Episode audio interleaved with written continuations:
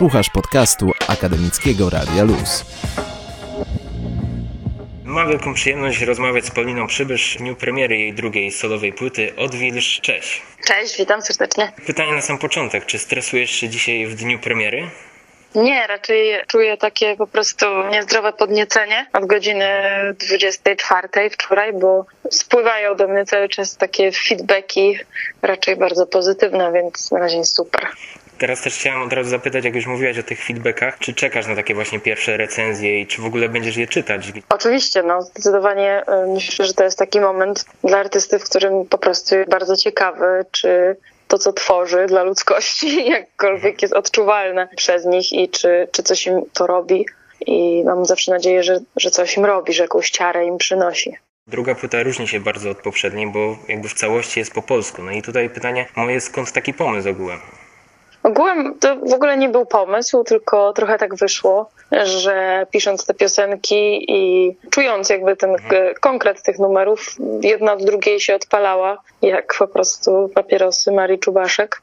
I, i, I, jakoś tak dziwnie by było nagle wjechać w język angielski, więc jak już powstało dużo, dużo tych kompozycji, było dużo więcej niż, niż na tej płycie, to jakoś samo to z siebie wyszło, że większość była po polsku i, i po prostu tak zostało stało. Chyba też odczułam na koncertach z poprzednią płytą, że te numery po polsku, bez tego takiej latencji trochę tego, że ktoś musi to tłumaczyć sobie wewnętrznie, szybciej działają i ludzie jakby mają szybszy odzew, szybciej się uczą tych numerów i chyba po prostu mnie to cieszy. No właśnie chciałem o to zapytać, bo właśnie tak też myślałem, że może twoim zamysłem, oczywiście nie chcę tutaj niczego sugerować, ale wydawało mi się właśnie, że może chciałaś większy, większe grono odbiorców trafić właśnie pisząc po polsku, żeby właśnie tak jak powiedziałaś sama to było większy ten feedback ze strony ludzi? No, na pewno jakby ogólnie dla artysty im więcej ludzi go słucha, tym większy czuje sens pewnie prac i tym większe ma możliwości i, i przestrzeń na to, bo, bo o mniej rzeczy musi się martwić. Więc y, jak najbardziej jestem otwarta na wielkie grono odbiorców. No bo przy poprzedniej produkcji płyty współpracować tylko i wyłącznie z Nightmarksami. Przy mhm. tym krążku już jest trochę inaczej. Tak, przy poprzedniej też nie do końca tylko z Nightmarksami, bo były też produkcje moich kolegów ze Estonii i e, produkcja Zamilskiej na przykład, więc e, tamten tak, album też był, tak, był, był takim trochę producenckim, e, że powiem, większą imprezą i tutaj też tak jest. Tutaj oprócz Nightmarksów pojawia się silna chyba ręka Pawła Stachowiaka, który w sumie chyba zaczyna przy działalności takiej współkompozytorskiej, współproducenckiej i wychodzi mu to super. Jest on basistą Apsu na przykład, albo zespołu Kroki, też współtwórcą.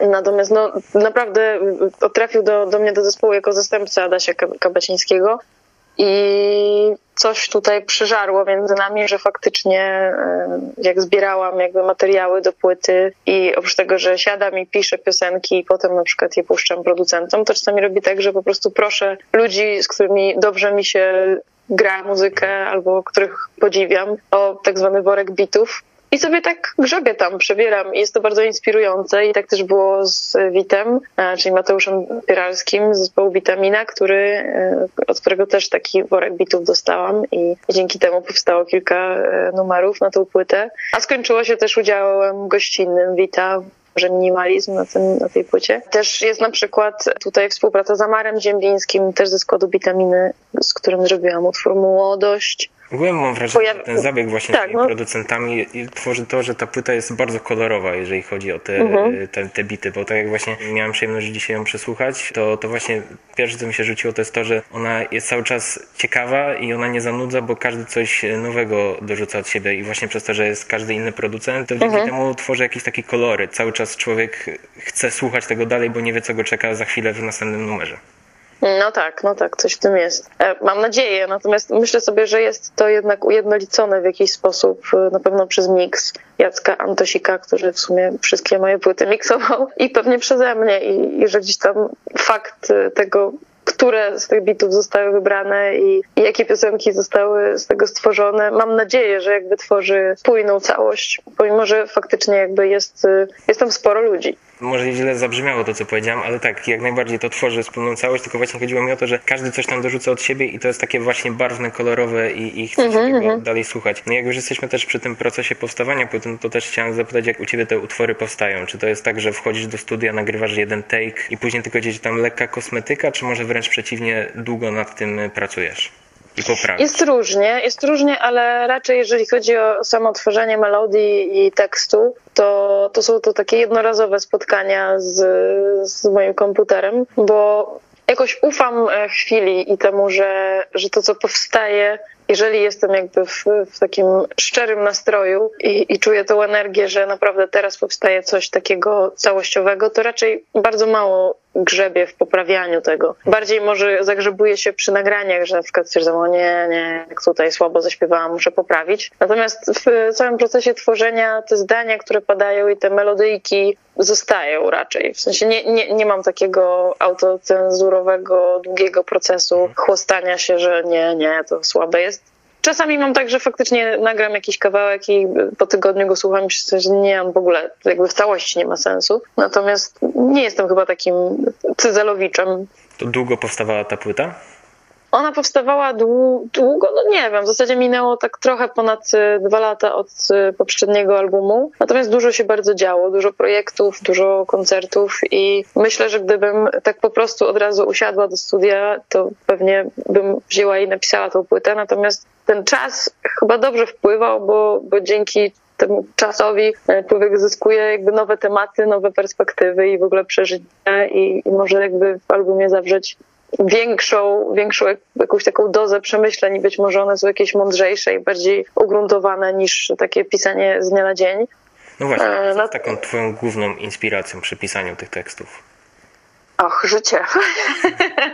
No bo poruszasz, nie, nie, ma co ukrywać, poruszasz dosyć mocne, mocne tematy, bo jest też ekologia, czyli to, co się dzieje wokół nas, na świecie i losy planety, ale też podkreślasz rolę kobiety w społeczeństwie i to nie są takie lekkie tematy. Myślę, że nie sposób jakby nie odzwierciedlać czasów, w których się żyje. Moim takim mottem jest e, taki krótki wywiad z Niną Simon, który kiedyś oglądałam gdzieś na YouTubie, która mówi, że it's an artist's duty to reflect the times. I po prostu nie, no nie można, byłoby dziwnym zamknąć się na jakąś e, wąską tematykę, na przykład pisać same romanse czy coś w momencie, kiedy faktycznie zastanawiamy się, czy zaraz Ziemia nie wybuchnie i czy za chwilę po prostu nie, nie wiem, nie skończy nam się woda, i dlaczego ludzie po prostu toną przy granicach, w pontonach. I myślę, że to jest taki moment bardzo trudny w ogóle. Tylko, że w ogóle historia jest trudna i umówmy się, cały czas się dzieje i nawet jak my sobie wygodnie siedzimy w fotelu, to ludzie umierają i wojny się nie kończą. Natomiast no nie umiem nie myśleć o tym, nie umiem o tym nie dyskutować i nie umiem o tym nie pisać. Mhm. Po prostu myślę, że, że to, co piszemy na swoich płytach, to jest to, co nam się dzieje w głowie, więc mi się to dzieje. Na przykład właśnie z takich przemyśleń tytuł płyty, czyli Odwilż? Bo mi się tak to skojarzyło, że może przez ten tytuł i przez ten materiał, który się znajduje na tej płycie, chcesz w jakiś sposób roztopić te, te zlodowaciałe serca odbiorców albo po prostu ściągnąć te klapki z oczu, żeby dostrzegli to, co się dzieje właśnie wokół nich. Tak, na pewno, na pewno ta odwilż, ona ma kilka wymiarów. Z jednej strony jest dla mnie super dosłowna w znaczeniu takiej odwilży globalnej, nie mówię tu o naszym lokalnym nieudanej zimie, tylko o w ogóle topniejącej trochę ziemi, ocieplającej się. Z drugiej strony jest na pewno odwilżą emocjonalną. Zresztą to słowo odwilż jest użyte w piosence 36,6, która jest totalnym romansidłem, trochę opartym o zabawę, taką grę słowną stanów skupienia wody, bo tam jest cały czas o zamarzaniu, odmrażaniu, płonięciu i, i zaśnieżaniu, ale to wszystko dotyczy y, po prostu uczuć takich czysto miłosnych, więc no ta odwilż jest kilkuwymiarowa zdecydowanie. Jest, jest pięknym w ogóle słowem dla mnie, bardzo mało e, wylansowanym, bo ona też pokazuje proces. Dla mnie gdzieś tam życie jest po prostu procesem, jest zmianą. Jedyną jakby stałą rzeczą w życiu jest zmiana i ta odwilż jest takim bardzo ruchomym słowem. Zaprosiłaś wyśmienitych gości na płytę, bo jest Rafari, w ogóle dla mnie totalne odkrycie w mhm. utworze XX i to jest dla mnie w ogóle naprawdę jeden z takich bardzo mocnych punktów na tej płycie. E, mhm. Vito Bambino, no i Dawid Podsiadło i w którym momencie ogółem poczułaś, że to właśnie oni mają się pojawić w twoich kompozycjach? No to były różne historie. Już o Wicie właściwie opowiedziałam, tak, tak prawda? Tak. Bo, bo, pracowaliśmy przy muzyce i, i, jakby ten moment, w którym pomyślałem sobie, o, i on tutaj nastąpił. Jeżeli chodzi o Ryfę, to był taki moment, w którym wstałam sobie rano i odpaliłam komputer i kaweczkę i ktoś gdzieś wrzucił post na Facebooka o polskich raperkach. I o dziwo byłam tam oznaczona. Post miał taki wydźwięk typu, co tam o polskich raperek. No i y, ktoś tam napisał, że ja nagrywam płytę. Myślę sobie, o fajnie, jestem w kategorii raperki, jak mi miło. Ale napisał na końcu, że ale prawdziwą królową polskiego hip-hopu kobiecego jest Ryfari. I myślę sobie, o, muszę obczaić tą laskę, kim ona jest. No i tak po, powoli zagłębiałam się, zrobiłam sobie takie małe YouTube party z nią i, i tego samego dnia miałam taki odruch, że muszę po prostu natychmiast się do niej odezwać i wysłałam jej ten kawałek i powiedziałam, że się jaram i zapraszam. I ona też bardzo szybko odpowiedziała, że też się jara i wysłała mi filmik, na którym zaczęła pisać i za chwilę, i za chwilę były gotowe traki. A z kolei jeżeli chodzi o Dawida, to myśmy już przy Chodź Tu kombinowali, e, żeby coś razem zrobić, ale działo się dużo rzeczy wtedy i, i jakby u Dawida i u mnie i nie, nie dało się tego pogodzić organizacyjnie. Natomiast pojawił się na, na koncercie e, w Palladium podczas trasy Przybysz. Przybysz był moim gościem i sobie razem śpiewaliśmy i wtedy już chyba tak coraz bardziej się w nas pogłębiało to, że, że coś jednak z tego kiedyś wyjdzie. I, no i udało się przy tej płycie, jak e, pisałam numer dobrze, w pewnym momencie po prostu pomyślałam sobie, że jest to numer, który fajnie by było właśnie zaśpiewać paralelnie jednym głosem z kimś, a w ogóle wydźwięk tego numeru mam wrażenie jest taki, że, że Dawid bardzo szybko jakby odczuł go też i... Tak, właśnie chciałem też powiedzieć o tym, że jest bardzo duża chemia. W ogóle ze wszystkimi gośćmi na tej płycie masz taką chemię. To jakby ma się wrażenie, że po prostu nie występujecie pierwszy raz ze sobą, tylko już naprawdę kilka razy, kilka koncertów, kilkanaście utworów razem już zaśpiewaliście, bo jakby e, że to brzmi tak, że wiesz, rozumiecie się. Naturalnie. Naturalnie, dokładnie. I to też jest właśnie super. taki super wydźwięk, bo, bo to nie zawsze tak łatwo przychodzi, a tutaj na twoich kompozycjach mega to słychać. No i takie proste można pytanie, a może nie proste. Trochę będę pił do tego utworu ostatniego, który zamyka płytę czyli ona i ja. Czym dla ciebie jest muzyka? No, zupełnie szczerze, czymś bez czego nie wyobrażam sobie życia. I trochę jest moją religią, bo mam wrażenie, że nie byłoby tyle radości w ogóle w moim życiu, gdyby nie było muzyki. Nie mogłabym spotkać się z taką sytuacją w życiu, w której po prostu to, co robię, daje mi głównie radość i nie ma jakby nie do końca czuję, że kiedykolwiek byłam w pracy, a jestem już dorosłym człowiekiem i mam rodzinę i tak dalej, więc pewnie jestem wdzięczna za to, że, że mogę po prostu tak funkcjonować no jest czymś, co też jakby wyzwala masę emocji i czasami jak e, nie umiem z siebie wyrzucić, co mnie gryzie i na przykład nagle poleci piosenka, która mnie wzruszy, to odkręca mi tak zwany kranik, zaczynam ryczeć i myślę sobie, o Jezu, dziękuję. Więc no ona działa świetnie i na mnie i mam wrażenie, że na moją rodzinę i na moje dzieci, które też już są w szkołach muzycznych i, i grają w orkiestrach i po prostu czuję, że, no, że jest to, pewnie też nie poznałabym mojego narzeczonego, gdyby nie muzyka, bo też jakby spotkaliśmy się w busie twój taki główna, główny wyznacznik życia, można powiedzieć troszeczkę.